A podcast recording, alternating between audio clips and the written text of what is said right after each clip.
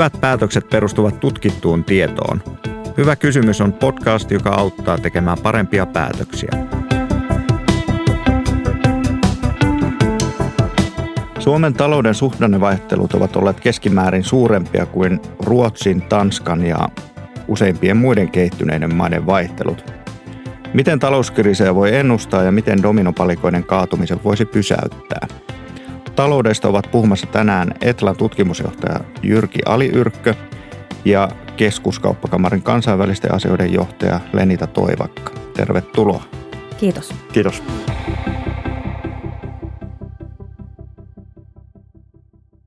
Jyrki, sä johdit Suomen talouden haavoittuvuutta ja arvoketjuja käsittelevää tutkimusta, ja tarkastelualla oli erityisesti koronakriisin aiheuttamat talouden häiriöt.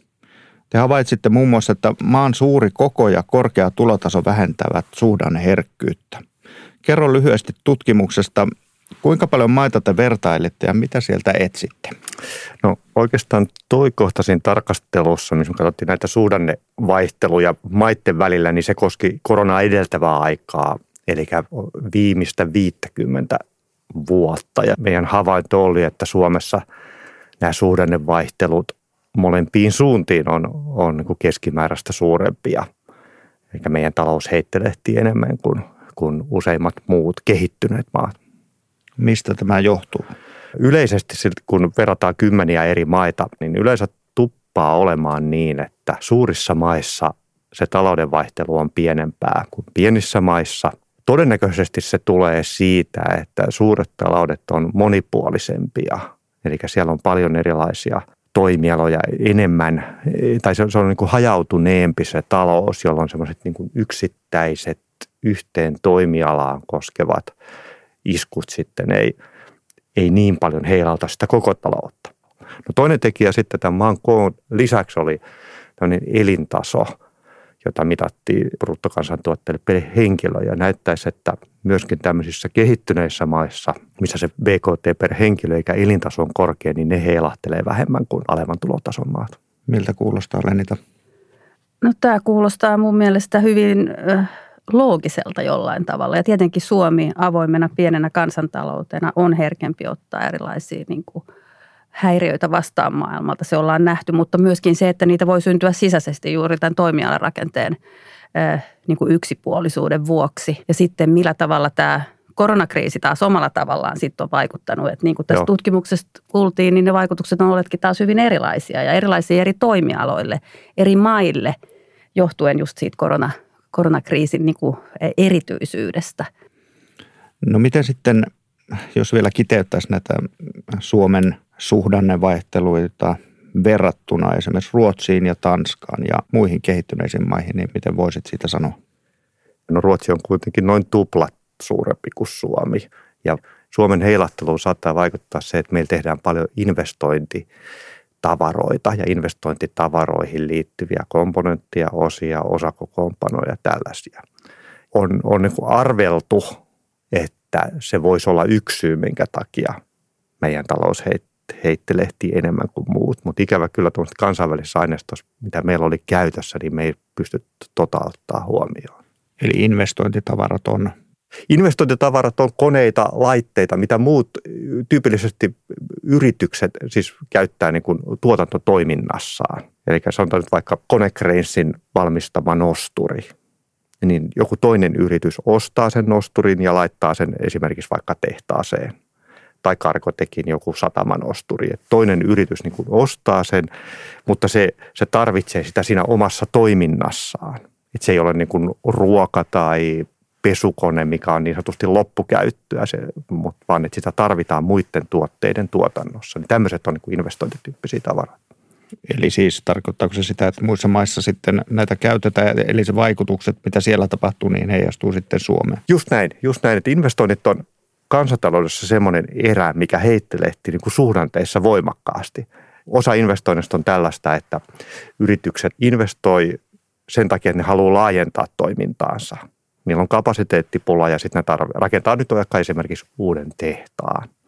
Ja nyt sitten kun tulee vaikka laskukausi, niin silloin ei yleensä ehkä niitä uusia tehtaita tai tehtaita ei laajenneta niin paljon kuin sitten taas hyvinä aikoina, jolloin se on niin tyypillistä suhdannevaihtelulle, että hyvinä aikoina investoidaan ja sitten kun alkaa menee huonostuksessa, niin sitten aletaan ehkä vetämään investointeja jäihin, niin ei tarvita sitä uutta kapasiteettia. Eikö se finanssikriisissä ollut nimenomaan niin, että silloin se kohdistui hyvinkin paljon tähän, tähän tuotantoon ja Suomessakin. Joo, Et se oli jo. nimenomaan se raju lasku tuli sieltä. Joo, joo. Ja näin, ja näin, se, näin se yleensä tuppaa olemaan, no. että et, et tämä saattaa olla tosissaan se yksi tekijä, mikä niin sanotusti jäi, jäi vähän katveeseen tässä. Niin yrityshaastattelujen perusteella 2010-luvun jälkipuoliskolla alkaneet kauppasodat ja Brexit ovat ainakin tähän mennessä vaikuttaneet varsin vähän yritysten hankintatoimintaan, niin miten tämä on mahdollista? Osittain voi johtua siitä, että jos ajattelee, että se kauppasota nyt on pääasiassa ollut USA ja Kiinan välillä. Ja tokihan niitä, se on ulottunut nämä kauppasodat myöskin EU, mutta ei se, ole, ei se ollut niin kärjekästä. Toinen, mikä siihen on varmaankin vaikuttanut, on se, että monet näistä yrityksistä toimii kolmella mantereella. Tarkoittaa sitten sitä, että niillä on yksiköitä esimerkiksi nyt vaikka siellä Kiinassa ja Yhdysvalloissa ja sitten täällä Suomessa ja sitten jossain muuallakin. Ja sillä tavalla ne tavallaan pystyy toimimaan paikallisesti siinä. Että jos ajattelee, että yritys, jolla on tehdas sekä Yhdysvalloissa että Kiinassa, niin Kiinassa oleva koko, jos se nyt on kokoonpano tehdas, niin pystyy hankkimaan niitä komponentteja sieltä paikallisesti. Ja Yhdysvalloissa oleva tehdas pystyy tekemään saman – että siinä ei välttämättä, ne ehkä pystyy enemmän pelaamaan tämmöiset kansainvälistyneet yritykset sillä, että heillä on, niillä on toimipaikkoja useassa paikassa. Joo, mutta sitten varmaan toisaalta se, että sitten kun mietitään vientiä, niin silloin on ollut vaikutuksia yrityksiin, että just nämä tullit ja protektionismi ja sitä kautta yritykset on ainakin niin kuin korkeimpina kustannuksina joutuneet tämän kauppasodan kokemaan toiminnassaan. Ja ja näin, mitä mun mielestä tutkimuksessa oli sit mielenkiintoista tämmöisenä, niin kuin mietitään vapaakauppaa, vapaakauppa-alueita ja miten vahvasti EU just silloin 2010-luvulla edisti erilaisia vapaakauppasopimuksia. On saanut tosi paljon solmittua niitä, onko niitä 40kin tällä hetkellä, mutta nythän tässä on tämmöinen vähän niin kuin hitaampi vaihe uusien edistämisessä, mutta se, että nimenomaan nämä vapaakauppasopimukset, joissa sitten on sovittu monella tasolla eri asioista – niin myöskin sit suojaavat yrityksiä omalla mm. tavallaan näissä kriiseissä ja, ja tuo, tuo niin kuin sen, sen tyyppistä vakautta siihen sekä vientiin että tuontiin. Joo. Että on, tämä oli mun mielestä myöskin mielenkiintoinen havainto tässä tutkimuksessa. Kyllä. No miten voisi ajatella, miten voisi ennakoida lähitulevaisuuden kehitystä tästä yritysten näkökulmasta? Me myöskin keskuskauppakamarissa teetettiin tutkimus vientiyritysten kesken, jossa, jossa kysyttiin näitä yritysten ennakointia tulevaan ja yli 60 prosenttia tähän kyselyyn vastanneista yrityksistä, joita oli siis toista sataa, siinä on paljon joukossa myös pieniä vientiyrityksiä, oli sitä mieltä, että vienti kasvaa ensi vuonna. Eli näkymät niin kuin yritysten mielestä oli aika hyvät tulevaan. Mutta sitten koettiin näitä pullonkauloja, just mitä tässä tutkimuksessa liittyen globaaleihin arvoketjuihin, niin nämä raaka-ainesaatavuus, komponenttien saatavuus, kuljetusongelmat, kohonneet kuljetusten kustannukset, niin se oli yllättävän suurta, miten moni yritys sen kohtaa. Että yli, 80, tai yli 80 prosenttia yrityksistä, joista puolet koki kohdanneensa merkittäviä esteitä näissä asioissa tämän koronakriisin aikana nimenomaan, niin kyllähän se niin kuin kertoo siitä, että ne kasvuodotukset, niin siellä on aikamoisia, jos ei nyt esteitä, niin kuitenkin sellaista epävarmuutta, että voiko ne toteutua.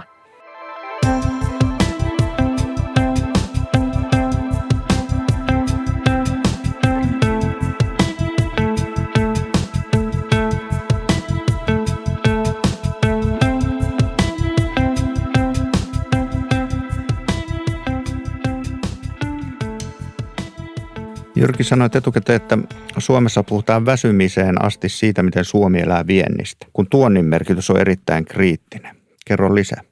Suomi elää viennistä sanotaan, niin sitä ei oikein tässä maassa, maassa voi välttää. Me tarvitaan kyllä niin kansainvälistä vaihdantaa, siis sekä niin, että me saadaan myytyä, myytyä maailmalla, eli se on sitten vientiä, mutta myöskin tuontia, eli meidän monissa tapauksissa ne vienti tavarat tai myöskin palvelut niin kuin sisältää tuontikomponentteja. Jos ei meillä ole tuontia, niin emme voida viedäkään. Ja, ja tämä oikeastaan talouden kasvun ydin on tämmöinen erikoistuminen, joka tarkoittaa sitä, että te, tekee itse sitä, missä on hyvä ja antaa muiden tehdä se, missä ei ole kovin hyvä. katsotaan Euroopan maita, EU-maita, niin että jos otetaan nyt vähän semmoinen huonompi mittari, mutta se niin sanotusti normaali vientimittari, miten yleensä vientiä mitataan, se on tämmöinen bruttovienti. Niin Suomessa sen bruttoviennin osuus BKTstä on reilu 35 prosenttia. Suomi on viidenneksi viimeisin. Viidenneksi viimeisin. Niin ollaanko me nyt sitten kauhean vientiorientoitunut maa tällä mittarilla? Ehkä ei. Sen mä haluan lisätä tuohon kyllä nyt, kun mä yritin sanoa sitä, että tämä mittari, bruttovienti per BKT ei ole kauhean hyvä. Se on siis se, mikä aina on julkisuudessa.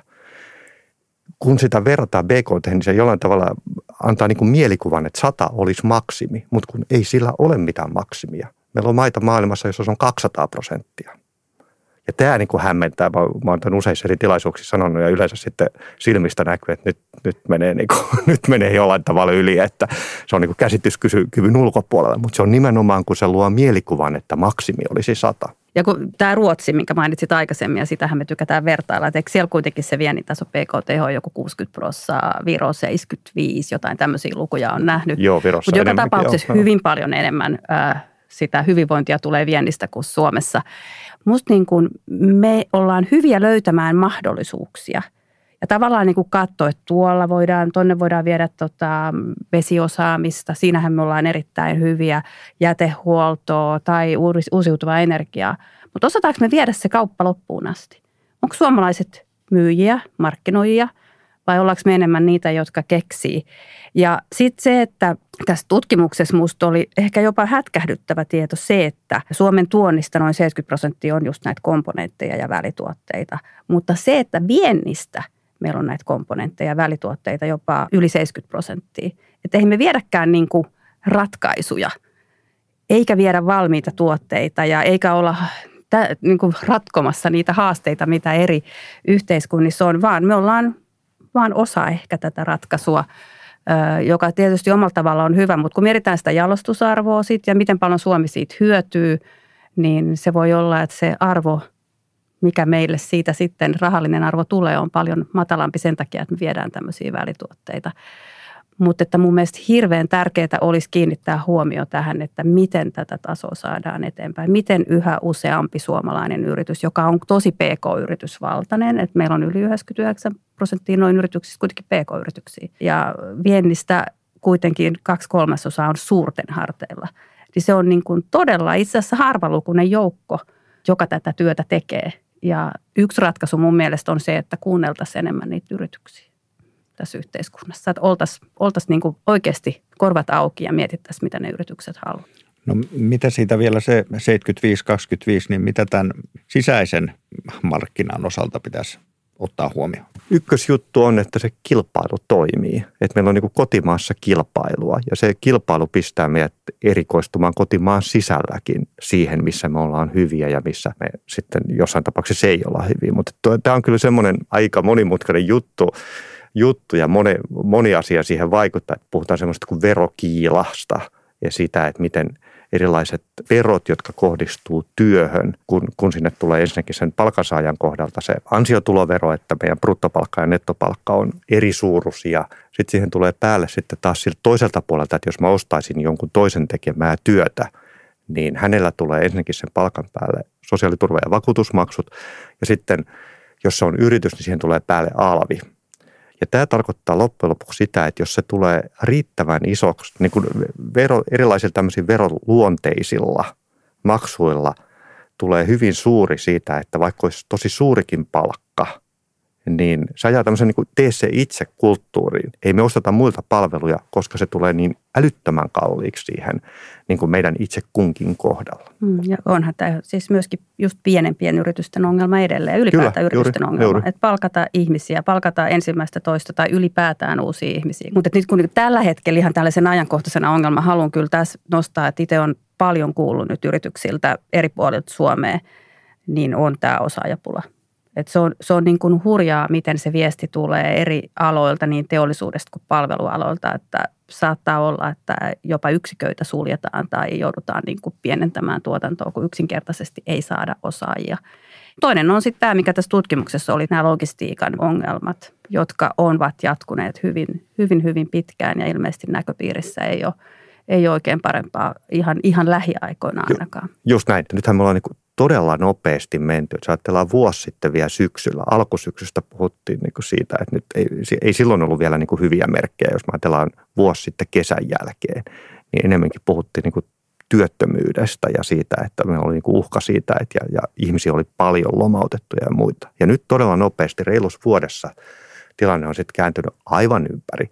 Ja kun se on kääntynyt ympäri maailmanlaajuisesti, niin se tarkoittaa sitten, että kyse ei ole vaan siitä, että meillä nyt kysyntä lähti liikkeelle, vaan kun se lähti samalla lailla joka paikassa muuallakin liikkeelle, niin sitten siitä kaikesta on sitten pulaa tosi nopeasti, kun äsken oltiin ihan päinvastaisessa tilanteessa. Tämä on niin hämmentävän nopeasti, mä sanoisin, mm. on, on muuttunut tilanne. Joo, ja just tämä, että miten yritykset tämän tällä hetkellä – kokee juuri tämä, että varastoja kasvatetaan ja ennakoidaan. Ja jopa sitä, mitä oli tästä tutkimuksessakin, että halutaan hakea vaihtoehtoisia tuottajia. Ja ehkä niin kuin jopa varaudutaan siihen, että näitä kriisejä tulee. Että meidän Just. täytyy olla niin kuin varmempia siitä, että, että se, se äh, toimitukset pelaa. Tai se, mikä minusta oli tosi mielenkiintoista tässä tutkimuksessa, se, että tämä saattaa alueellistua – et toki niin kuin kaikki toimittajamuutokset on hitaita, kun pitää varmistaa tuotantoketjun vastuullisuus ihan niin kuin ympäristönäkökulmista, ihmisoikeusnäkökulmista, kaikesta tällaisesta. Mutta sitten se, että jospa nämä tuotantoketjut jotenkin maantieteellisesti pienenisivät. Mutta tässä mä niin kuin ylipäätänsä optimistisena ihmisenä ajattelin, että tähän on mahdollisuus suomalaisille yrityksille. Et kuulin, että esimerkiksi Saksassa arvioidaan hyvin pitkälti niin kuin tällä hetkellä toimitusketjuja, halutaan vähentää Kiinariippuvuutta, niin kuin varmasti monessa muussakin maassa. Että olisi useammassa maassa niitä tavaratoimittajia, niin, niin jos se enää se hinta ei olisikaan se ainoa määräävä tekijä – ja nyt kun kuljetuskustannukset kasvaa, epävarmuus lisääntyy, niin ehkäpä se tosiaan voisi näitä tämmöisiä alueellisempia toimituskeskittymiä synnyttää. Ja tämä olisi toivottavaa. Me haastateltiin siis hankintajohtajia. He on se, jotka sen niin kuin viime kädessä päättää, että keneltä ostetaan ja mistä. Monen heidän näkemys oli tosissaan se, että ne näki tämmöisen trendin muutoksen, mä sanoisin, siihen alueelliseen suuntaan. Ja nyt se alue ei ole siis alue Suomen sisällä, vaan, vaan ehkä tämmöinen niin kuin maanosatasoinen tasoinen alue. Mutta kyllä siinä samana, ei, ei siitä niin kuin täydellinen täyskäännös tässä ei ole tulossa. Että kyllä yrityksellä, niin kuin joku sen hyvinkin niistä haastatteluista sanoo, että kyllähän he opportunisesti haluavat hyödyntää niin kuin globaaleja hintaeroja.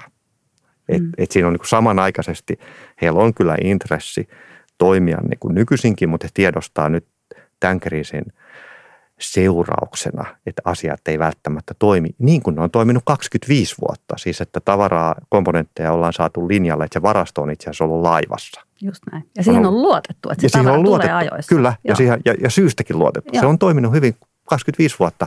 Ja nyt tulikin sitten niin sanotusti kisselit housuille ja tota, ei, huomataan, että ei se aina toimikaan.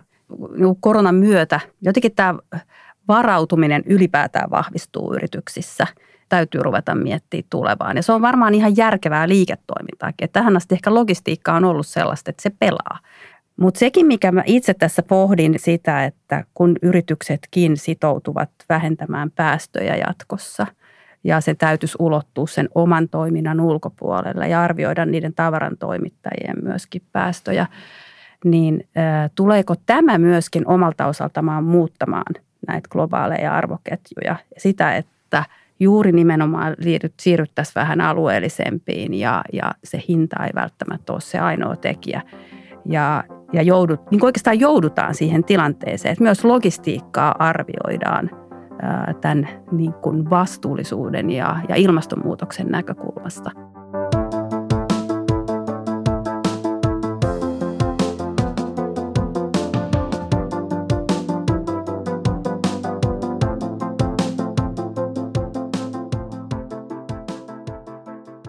jos summeraisit, olisiko joku semmoinen ihan teidät yllättänyt muutos, joka on syntynyt ja jolla on ollut vaikutuksia? Yksi, mikä mua on jotenkin yllättänyt, on se, että miten voi olla, että meillä on pula jostain, sanotaan nyt jostain muovirakeista, mikä on niin pulkkia suurin piirtein kuin voit keksiä maailmassa. Että et se tämmöinen niin komponentti pula ulottuu, siis kyse ei ole mistään pelkästään niin mikrosiruista, mistä nyt luetaan joka toinen päivä lehdistä, että tässä mm. olisi joku ongelma. Mä olisin luullut, että tämmöinen globaali talous, missä kuljetusyhteydet ainakin on aika hyvin toiminut mm. aikaisemmin, no nyt siinä on häiriötä, mutta että se olisi niin kuin reagoinut siihen teräksestä, mistä on koko puhuttu vuosikymmenet kauheasta ylituotannosta teräksestä. Että se ulottuu täällä, täällä jotenkin, mut on siis yllättänyt tämä tavallaan joustamattomuus, mikä tässä on ollut. Et mä olisin olettanut, että se globaali maailma tuossa niin ratkaisee sitä nyt jossakin mm. muutamassa kuukaudessa. Niin, kyllä se on kuitenkin markkinataloudessa. Niin, tämä jotenkin niin. Niin kuin ratkaista se. Juuri tämä, että tämä on tämä ei ole niin kuin näköpiirissä, ei ole se, että missä ajassa tämä puretaan. Et edelleen niitä laivoja kasautuu sinne Los Angelesin edustalle ja tuhansia kontteja siellä odottelee purkua. Ja, ja tota, kontit on väärässä paikassa maailmaa. Mutta tota, toinen, mikä mä ehkä nostasin tähän, on sitten tämä palvelu, palvelupuoli. Niin, et että se niin kuin palvelujen toipuminen tästä ja esimerkiksi matkailu ja muu, että miten kauan se sitten vie, koska on, on varmasti varovaisuutta ja edelleen ja, ja erityisesti liikematkailu. Mm, et, et mm. Monet sanoo, että se tulee olemaan niin kuin eri tasolla kuin ennen koronaa ja, ja tämä on ehkä mielenkiintoinen, mielenkiintoinen asia, mielenkiintoista seurata, miten sille tapahtuu ja miten pitkään menee ennen kuin tässä, tässä tavallaan, ja palataanko ikinä enää sille tasolle, mitä oli ennen koronaa. Mutta hyvänä mä näen kyllä sen, että nämä etätyökäytännöt on kaiken kaikkiaan tulleet vahvoiksi ja osaamista on, niin kyllähän se helpottaa meidän kaikkien arkea. Tähän on ollut tyystin toisenlainen niin kuin kriisi kuin yleensä talouskriisistä. Et yleensä talouskriisit on sellaisia, että siellä siis teollisuus ja rakentaminen sukeltaa. Ja nyt, mitäs tässä tapahtuu? Palvelut sukeltaa. Just näin eikä niin kuin toisinpäin. On yleensä ajatellut, että ei, ei siellä nyt tapahdu niin jyrkkää. Ehkä jollain niin kuin pankkipuolella finanssikriiseissä luonnollisesti on ollut, mutta näin muuten, niin tämä on ollut ihan erilaista, että se on nimenomaan se palvelusektori, joka on tässä niin kaanaveesissa. Ja voisin sanoa, että nyt tässä kriisissä nyt tämä, että me ollaan tehty investointityyppisiä tavaroita, nyt tällä kertaa kävi niin sanotusti säkä. Hmm. Eli se, että investointitavaroissa on usein pitkät tilauskannat, kun niiden laitteen on, on suuria vehkeitä, niin niiden tekeminen kestää tyypillisesti kauan. Tilauskannat on vuoden päähän, jopa kahden vuoden päähän. Ja, ja siinä mielessä monet näistä suomalaisista isoista teollisuusyrityksistä, jotka tekee investointitavaroita, niin niillä oli sitä tilauskantaa. Ei niillä ollut hätää sitten se, että nyt maaliskuussa 2020 yhtäkkiä niin kuin, tota, vaikka autojen kysyntä niin kuin selvästi niin kuin toppas. Ei se, ei se koskenut niitä. Et nyt tällä kertaa kävi, tämä on niin kuin e- hyvin erilainen kriisi kuin ne kriisit yleensä on. Ja tämä on ehkä sitten yksi oppi, mikä meillä tuossa tutkimuksessakin tuli, että kun me, me paljon pohdittiin niin politiikkajohtopäätöksiä, tätä resilienssiä ja toipumis, tai eli toipumuskykyä tai tämmöistä iskukestävyyttä, että onko jotain, mitä – julkinen sektori, mitä politiikalla voitaisiin tehdä. Ja me käytettiin siihen aika paljon aikaa ja, ja se ehkä viisaus on se, että, että koska kriisit on erilaisia, niin lääkkeet pitää olla erilaisia myöskin. Että et ei ehkä ole semmoista yleislääkettä, että nyt me voitaisiin jollain tempulla niin kuin tämmöistä suhdannealttiutta ainakaan niin kuin millään lyhyellä aikavälillä pienentää. Et se on niin kuin helppo, jos ottaa tämmöisen analogian lääketieteessä, että jos on nilkka poikki tai keuhkokuume, niin se ei ole ehkä sama lääke, mikä toimii niin kuin molempia. Että jos on nilkka poikki, sanotaan, että otappa tuosta noin niin, tota lääkettä, niin kyllä se siitä helpottuu sitten. Että vähän sama juttu, että öljykriisi on hyvin toisenlainen kuin koronakriisi oli. Mun mielestä se on on hyvä myöskin sanoa se, että jos semmoista yleispätevää ohjetta, että ei yritä väkisin keksiä, että kyllä nyt on pakko joku politiikka toimi olla, millä tämä saadaan mm. kuntoon, niin siinä voi tulla enemmän vahinkoa, että niinhän sitä sanotaan, että kaikista pahimmat keinot on pyhitetty hyvillä tarkoituksilla.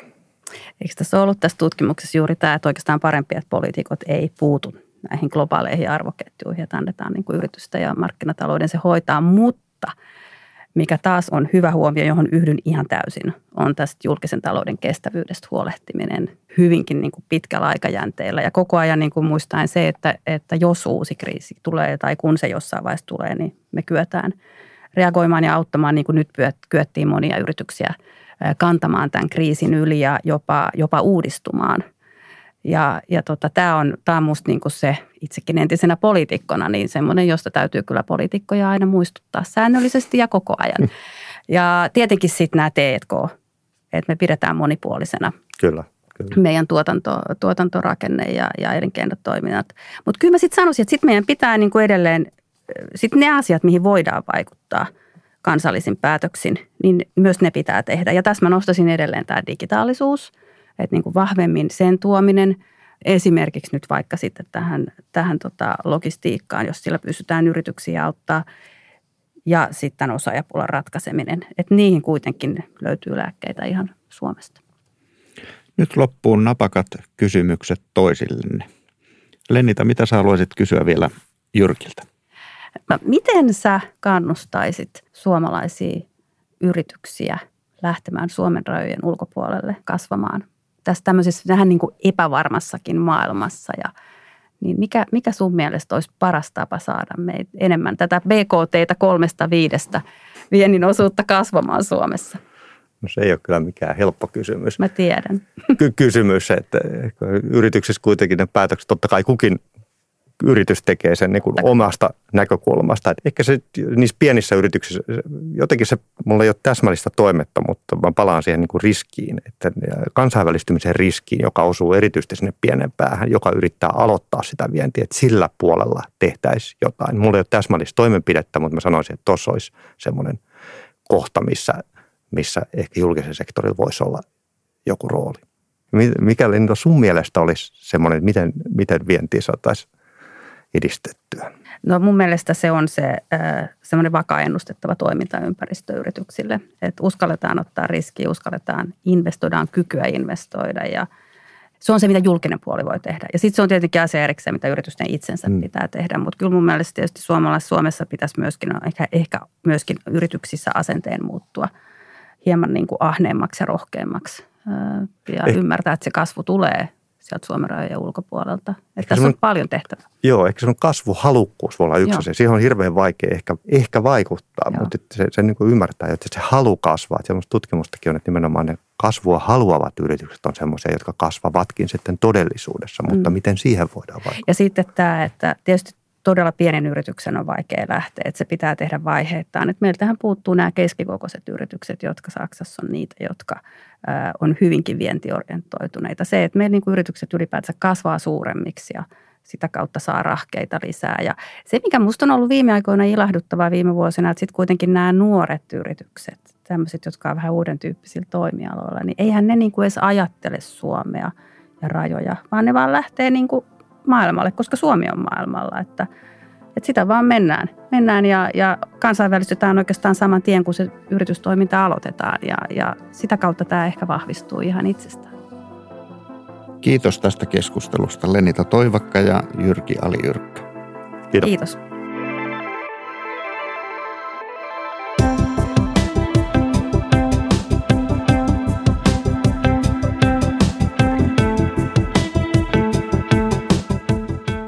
Kuuntelit valtioneuvoston selvitys- ja tutkimustoiminnan Hyvä kysymys podcastia.